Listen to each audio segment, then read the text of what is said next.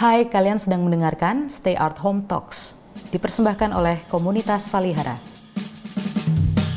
Program ini menghadirkan kembali perbincangan yang terjadi di Salihara seputar masalah seni, budaya, dan sosial sebagai asupan pemikiran dan pemecah kejenuhan bagi kamu di mana saja.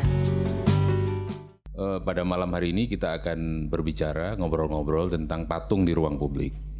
Saya kira dari judul yang diberikan oleh Salihara jelas ya. Tetapi mungkin pengertian ruang publik itu lebih ringkas daripada itu, khususnya yang kita maksud ruang publik di perkotaan, meskipun tidak melulu itu. Kalau kita ingat, Pak Nyoman Warte ini menjadi biang kerok dari patung publik yang tidak berada di ruang kota, yaitu Garuda Wisnu Kencana. Jadi saya kira meskipun kita membicarakan patung di ruang publik, kita akan bicara juga ruang publik dalam arti yang lebih luas daripada itu. Di tengah kita sudah hadir Pak Nyoman Warte dan Pak Yuswadi Zalia. Sekedar memperkenalkan, kita tahu Pak Nyoman Warte itu dari beberapa karyanya tentu saja bertebaran di, kalau kita lewat di Tamrin atau di Jalan Proklamasi, kita mengenali patung beliau ya. Bahkan kalau kita masuk ke sudut-sudut yang paling detail mungkin dari satu kompleks perumahan, kita juga bisa menemukan patung dia. Dan saya kira tentu saja Garuda Wisnu Kencana salah satu kasus yang menarik di dalam pembuatan patung publik kita. Dari segala segi inilah kita mengharapkan pengakuan dari tangan pertama dari Pak Nuarta. Bagaimana sebenarnya seorang seniman itu melaksanakan, merealisasikan ide-ide yang seperti itu? Tentu saja dia harus berunding atau bahkan bertarung dengan pihak-pihak swasta, pihak-pihak pemerintah dan lain-lain gitu. Dan bagaimana kesulitan-kesulitan maupun segala bukan hanya kesulitan tapi juga aspek-aspek kreatif daripada karya-karya itu. Dan ini beliau punya cerita yang enggak selalu indah gitu ya. Ya, ada juga patungnya yang dipaksa bongkar oleh kelompok-kelompok yang sok tahu itu loh. Nah, gitu. Yang merasa benar sendiri begitu ya. Itu makin banyak di Indonesia sekarang. Jadi bagaimana kita punya mimpi yang sebesar itu dan bagaimana sih kita sampai ke sana gitu, seorang seniman Indonesia, dalam hal ini Nyoman Warte. Terima kasih. Saya sebenarnya minder nih, ada guru saya di sini, Mas Yuswadi. Ya tapi nggak apa-apa deh. Kita tahu semua bahwa kebudayaan ini kan boleh dikatakan dimarginalkan lah, apalagi seni patung di Indonesia. Jangan mengharap kita akan dapat bantuan dari mana-mana, dari bank pun sulit lah ya. Jadi begini, patung besar itu tidak lagi kita membangun patung seperti masa lalu.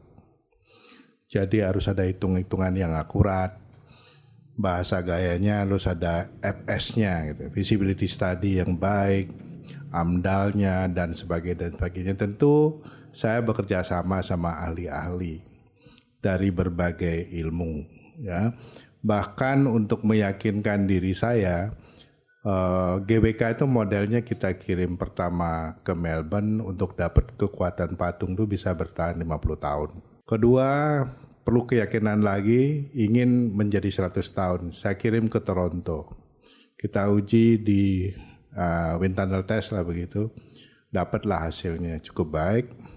Tidak terlalu banyak perubahan. Nah kemudian semua konsep-konsep konstruksinya datang dari saya karena memang ini pekerjaan ngejelimet yang tidak umum dikerjakan oleh arsitek. Banyak yang menawarkan bantuan dari Jerman, dari Amerika, mungkin tertarik ya. Begitu dia lihat keinginan saya, dia mundur sendiri gitu.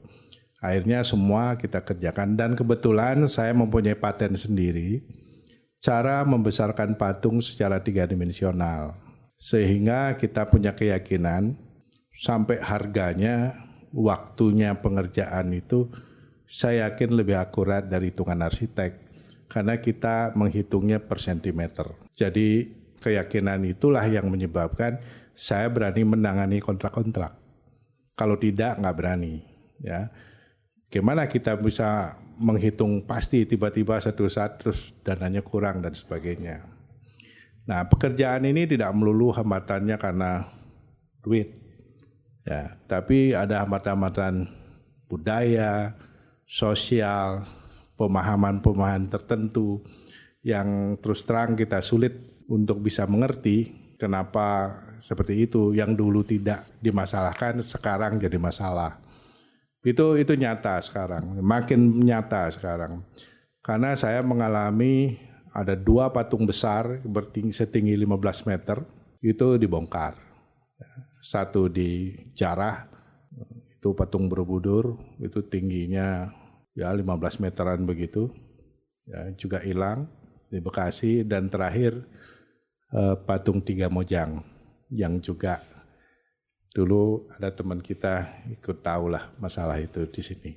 Nah itu jadi tidak melulu karena hambatan itu masalah uang, masalah itu tidak, tapi ada hal-hal lain yang saya hadapi yang luar biasa hambatannya. Maka dari itu patung GWK itu sudah 27 tahun saya berjuang terbahenti karena itu sudah menjadi mimpi saya. Kenapa harus diperjuangkan demikian? Saya ingin begini. Saya ingin budaya itu dibiayai oleh budaya itu sendiri. Saya merasa terhina dari dulu, seolah-olah tiap ngomongin budaya, ngomongin seni, seolah-olah pemerintah itu harus keluar duit dan hilang. Itu saya jadi tersinggung betul. Nah kita ingin buktikan sekarang bahwa karya seni itu yang memang betul mahal pengeluarannya, tapi itu bisa kembali dengan baik secara langsung mau tidak langsung. Maksudnya begini, GWK itu sekarang mendapat kunjungan yang dulu saya ditertawakan. Setiap saya presentasi di DPR, saya ditertawakan nggak mungkin dan sebagainya. Saat ini GWK sudah dikunjungi per hari 4.000 orang. Ya, 4.000 orang yang dulu tidak masuk akal, gak mungkin ahli-ahli ekonomi menghitung demikian. Nah, waktu itu saya usulkan supaya airport itu harus loadnya ditambah, kalau bisa 20 juta per tahun. Nah ternyata sekarang sudah 25 juta. Jadi hambatan-hambatan seperti itu tampaknya makin bisa dipecahkan, sehingga kelak GWK itu saya ramalkan 6.000 per hari. Ya, 6.000 per hari, dia sudah spend berapa uang di sana, itu tidak begitu lama selesai itu daripada bikin hotel gitu loh. Jauh lah. Ya. Tapi di situ dana itu tidak akan sekedar seperti itu. Kita ada yayasan yang sampai sekarang sudah berjalan juga. Kita pakai untuk membina kebudayaan di daerah-daerah dan sebagainya. Itu mimpinya. Jadi saya ingin budaya itu dibayar membayar sendiri biayanya itu. Jangan sampai sekarang kan begitu ngomong budaya, wah ini ngeluarin duit nih. Nah, hampir semua sekarang proyek-proyek yang saya lakukan ini merupakan proyek investasi. Jadi hitungan-hitungannya akurat ya, dan bisa yakin, dan minjem ke bank pun sebenarnya berani gitu ya. Tapi kita usahakan jangan minjem lah. Itu semua begitu sekarang. Jadi tidak ngawur-ngawur. Mungkin waktu zaman Bung Karno patriotiknya besar, negara yang membiayai. Ya. Kalau sekarang nggak ada itu. Termasuk patung kuda Arjuna Wijaya itu juga saya cari dananya sendiri. Karena saya punya haknya untuk mencari dana dan merawatnya itu. Ya. Dan itu mahal sekali. Bukan dari Pak Ahok itu ya. Jadi Pak Ahok datang cuma meresmikan doang. Jadi itu saya cari sendiri sampai sekarang. Sehingga bapak-bapak, ibu-ibu bisa lihat terawat lah ya. Jadi setiap tahun kita keluarkan uang cukup besar. Jadi kita rawat sendiri. Nah ini ada patung Bung Karno. Ini dulu mimpi saya, sayang sekali tempatnya jelek sekali. Kabelnya melintang ya, semrawut yang dulu janjinya akan dihilangkan. Tapi kenyataannya setelah dia buat nggak peduli. Jadi begitulah nih bangsa kita ini. Ya, itu kurang lebih, ya itu pemerintah itu. Tapi uangnya uang saya itu. Ya pemerintah yang begitu, bukan bangsa gitu. Tapi bangsa kita kalau begitu jadi pejabat sama juga. Ya ini kurang lebih ya. Jadi kenapa saya membuat, terus ada lagi patung yang besarnya di mana tuh yang di Sibolga. Itu bupatinya datang ke saya. Merengek-rengek, bahkan orang-orang DPR-nya menangis-nangis, betul nih. Saya diundang ke sana, setelah lihat saya jatuh cinta memang si Bolga itu, indah sekali. Di videonya tadi ada yang kepala yang besar itu, nanti tingginya 60 meter rencananya, itu bea saya sendiri. Tapi dicuekin, sampai yang ajaibnya BUMN-nya saya, BUMD-nya saya ngegaji itu. Itu keterlaluan sekali itu. Ya itulah kurang lebih pejabat kita itu. Dia minta merengek-rengek, begitu saya berikan, sekalipun tidak pernah dilihat ke sana. Nah makanya saya dengar Toba mau dibangun, pesimis sekali itu saya. Kalau itu jadi hebat sekali. Ya ini itu pengalaman kita. Bahkan saya bantu untuk mencarikan dana membangun airportnya di Sibolga itu, supaya saya bisa transportasinya gampang. Tapi ternyata dicuekin gitu. Akhirnya saya udah deh saya hibahkan aja sama mereka yang baru selesai sampai sedada itu. Jadi perjuangan kita ingin membajukan negara, jangan dipikir gampang. Memberi ke negara itu jangan dipikir gampang. Itu yang namanya GWK itu, setelah di-appraise kemarin, tahun berapa itu? 10 tahun yang lalu kali ya, 10 tahun yang lalu. Waktu krisis itu ya, berapa itu? Tahun 87 ya?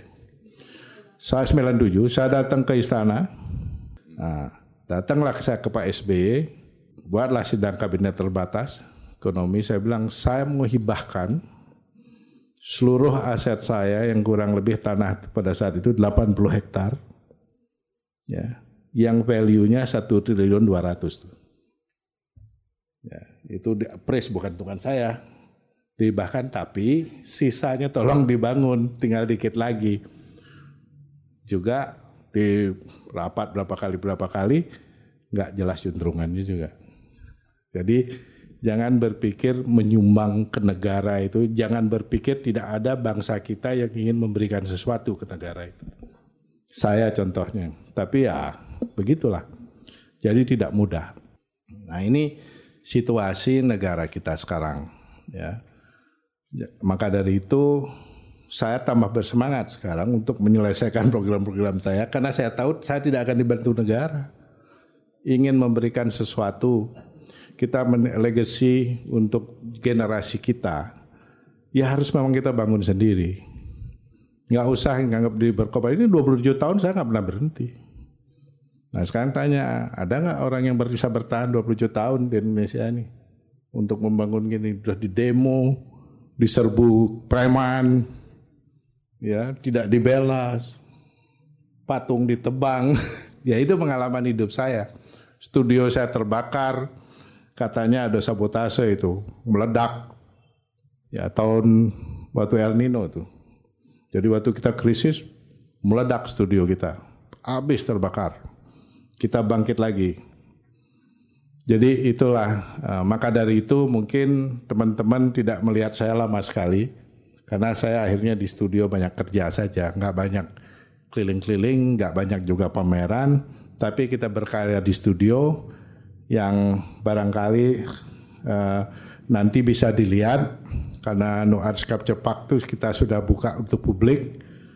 Nah ini fasilitas yang saya peruntukkan, saya dedikasikan untuk seniman-seniman kita supaya tidak bingung mencari tempat pameran. Saya buatkan galeri di sana juga, nempel dengan kita. Tapi ini sudah dilakukan pameran berkali-kali ya oleh seniman-seniman berbakat kita.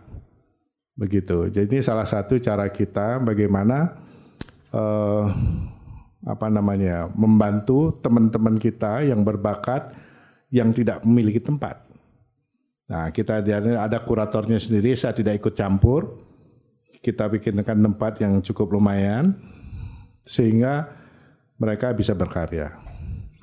Nah, kemudian juga ada teater kecil, ya tentu nggak hebat banget, tapi ada untuk biasanya dipakai untuk artis talk, muter film. Kemarin siapa? Regas muter film yang dikirim ke Cannes, yang dapat juara itu diputar di sini. Penontonnya membludak karena tentu anak-anak muda.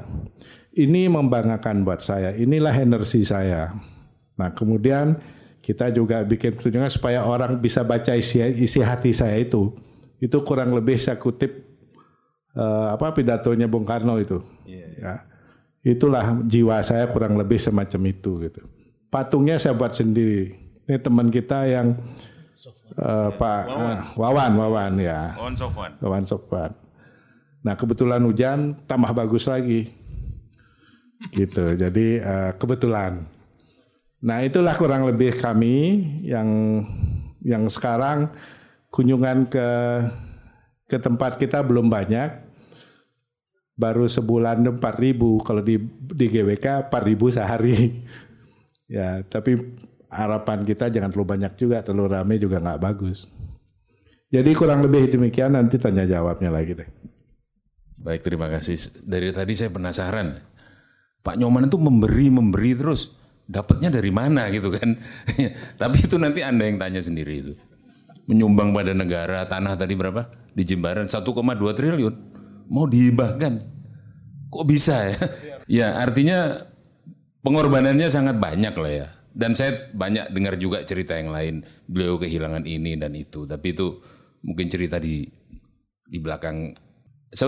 Di luar itu saya mau tanya sebenarnya satu aja sebelum saya ke Pak Yuswadi. Bagaimana cara memilih katakanlah lokasi untuk patung-patung yang monumental itu, yang gigantik itu? Kenapa di Jimbaran gitu? Atau kalau di Bangka di spot sebelah mana? Kalau di Sibolga itu bagaimana? Jadi tentang pemilihan lokasi. Ya, yang ngajarin saya sebelah Anda itu. Begini, kalau usus GWK itu kita temukan lahan yang rusak karena pada saat itu himbauan dari Presiden kita Pak Harto, pakailah lahan-lahan rusak untuk diolah menjadi produktif. Nah itu bekas tambang kapur, nah, yang bisa dibeli oleh seniman itu tanah yang model gini, yang model bagus nggak bisa, ya, yang model bagus dihabisin sama orang Jakarta untuk villa. Nah saya dapat sampahnya seperti gini, nggak ada tanahnya sama sekali itu, kapur, mikir berbulan-bulan mikir diapain nanti gitu ya. Akhirnya malam-malam kita kesana sampai jam 1 malam mikirin mau diapain ya. Yang itu yang kita bisa beli. Nah, setelah saya studi, lokasinya ternyata dia ada di tengah-tengah di pulau itu. Ya pulau sebenarnya itulah yang disebut Nusa Dua kayaknya dulu itu ya. Pulau dulu itu terpisah, dongengnya begitu terpisah. Waktu Belanda disambung karena membangun airport. Jadi dapat kapur untuk nguruk tuh dari sekitar sini. Ya, bekas lubangnya masih ada yang zaman Belanda. Nah kalau yang ini zaman Orde Baru dilubangin itu. Tanah orang hilang. Saya datang ke sana, aduh gimana yang punya suratnya siapa gitu ya. Akhirnya ketemu bupatinya minta tolong ke saya, Man tolong nih, ini kasihan rakyat. Ya terus gimana belinya? Gak ada surat-suratnya. Akhirnya lama-lama ternyata pemiliknya 300 orang. Bayang gak itu ngumpulin saya, dibilang penjahat kelas putih katanya. Penjahat kelas putih. Padahal saya menolong dia, bupatinya ngamuk. Ini orang mau nolong dibilang penjahat. Ya tapi oke lah, tapi itu sejarah. Setelah itu kita bisa bebaskan perlahan-perlahan, akhirnya sampai 80 hektar. Sudah begitu, pas krisis hilang 20 hektar. Ya saya kan bukan tukang tanah, dibagi, dijual, nggak jelas lah gitu ya. Ya begitulah, tapi begitu kita periksa kemarin, tinggal 67 hektar. Ya jadi supaya tahu aja, itulah bangsa kita lagi. Ini realita, bukan bohong-bohongan. Saya dapat uang dari cara bikin patung. Ya, ini saya jawab sekalian. Bikin patung, ya tentu dijual lah. Kalau nggak ada duit kan. Ya, jadi kebetulan kita punya kolektor yang cukup kuat. Ya, tergantung kemampuan kita mampu bikin nggak. Itu aja. Pembelinya sih banyak. Cuman bikin patung nggak kayak bikin lukis. Lama sekali bikinnya. Ya itu aja. Nah sekarang kita makin tua nih ya. Tenaga semangatnya ada, tapi nyatanya tenaganya sudah kendor gitu. Itu aja. Nah kebetulan saya mempunyai teknologi sederhana. Untuk saya bikin patung kecil, kita bisa perbesar secara tiga dimensi. Itu yang memudahkan saya sekarang. Saya bikin modelnya, setelah itu silakan, karena diperbesar nggak perlu diawasi, bisa persis. Dia ngikutin line. cuman ngisi-ngisi doang. Nah itu Anda kan lihat tadi stainless itu dibentuk-bentuk begitu, si bule lihat bingung nih apa. Tapi begitu disambung-sambung dengan si tiga, bentuk si tiga jadilah patung itu. Saya nggak pernah ngelihat kok. Nah nanti waktu nyetelnya baru kita lihat sekali-sekali. Jadi begitulah teknologi ternyata bisa membantu seni. Sangat. Nah saya dulu kalau bikin skate itu harus pagi-pagi ngaduk cat itu. Saya bangun jam 3.30 itu kebiasaan saya. Tapi kan ngaduk cat males sekali tuh. Kencat, ngegambar, sambil ngantung-ngantung mulai. Nah sekarang terpaksa belajar komputer yang sederhana. Pakai Photoshop itu sebentar sekali. Jelek, hapus sebentar, bikin lagi sambil tiduran. Itu efisiennya. Ini yang luar biasa. Hanya membantu kita yang sudah mulai lemah gitu. Tapi keinginan punya dengan tenaga sedikit menghasilkan karya itu. Nah inilah yang harusnya sekarang seniman harus belajar tuh dikit-dikit lah. Saya juga belajar sendiri. Nah seperti bentuk ini itu banyak sekali detailnya. Itu mereka cuma mengikuti mengikuti line yang sudah terbentuk seperti itu dengan bentuk segitiga. Kenapa segitiga? Segitiga itu yang bisa membuat bulat. Kalau segi empat nggak bisa. Nah kita gunakan untuk formingnya itu tembaga. Tembaga itu kan sangat plastis gitu ya. Bisa diolah dengan mudah. Nah setelah itu diperkeras dengan struktur tadi itu. Garis-garis segitiga juga. Itu sebenarnya struktur kulit. Dari kuningan, yang kuningan itu hanya dia bisa bergerak kalau 1000 sekian derajat. Itu berbeda dengan tembaga itu. Kurang lebih itu. Nah, tengahnya stainless. Jadi ini semua patung kulitnya dengan struktur kulitnya kita sebut struktur kulit. Itu bahan-bahan yang anti korosif lah. Anti korosi karena dia dekat laut dan udara kita jelek gitu. Kurang lebih seperti itu, Mas. Ya. Baik, terima kasih Bli Nyoman Warte.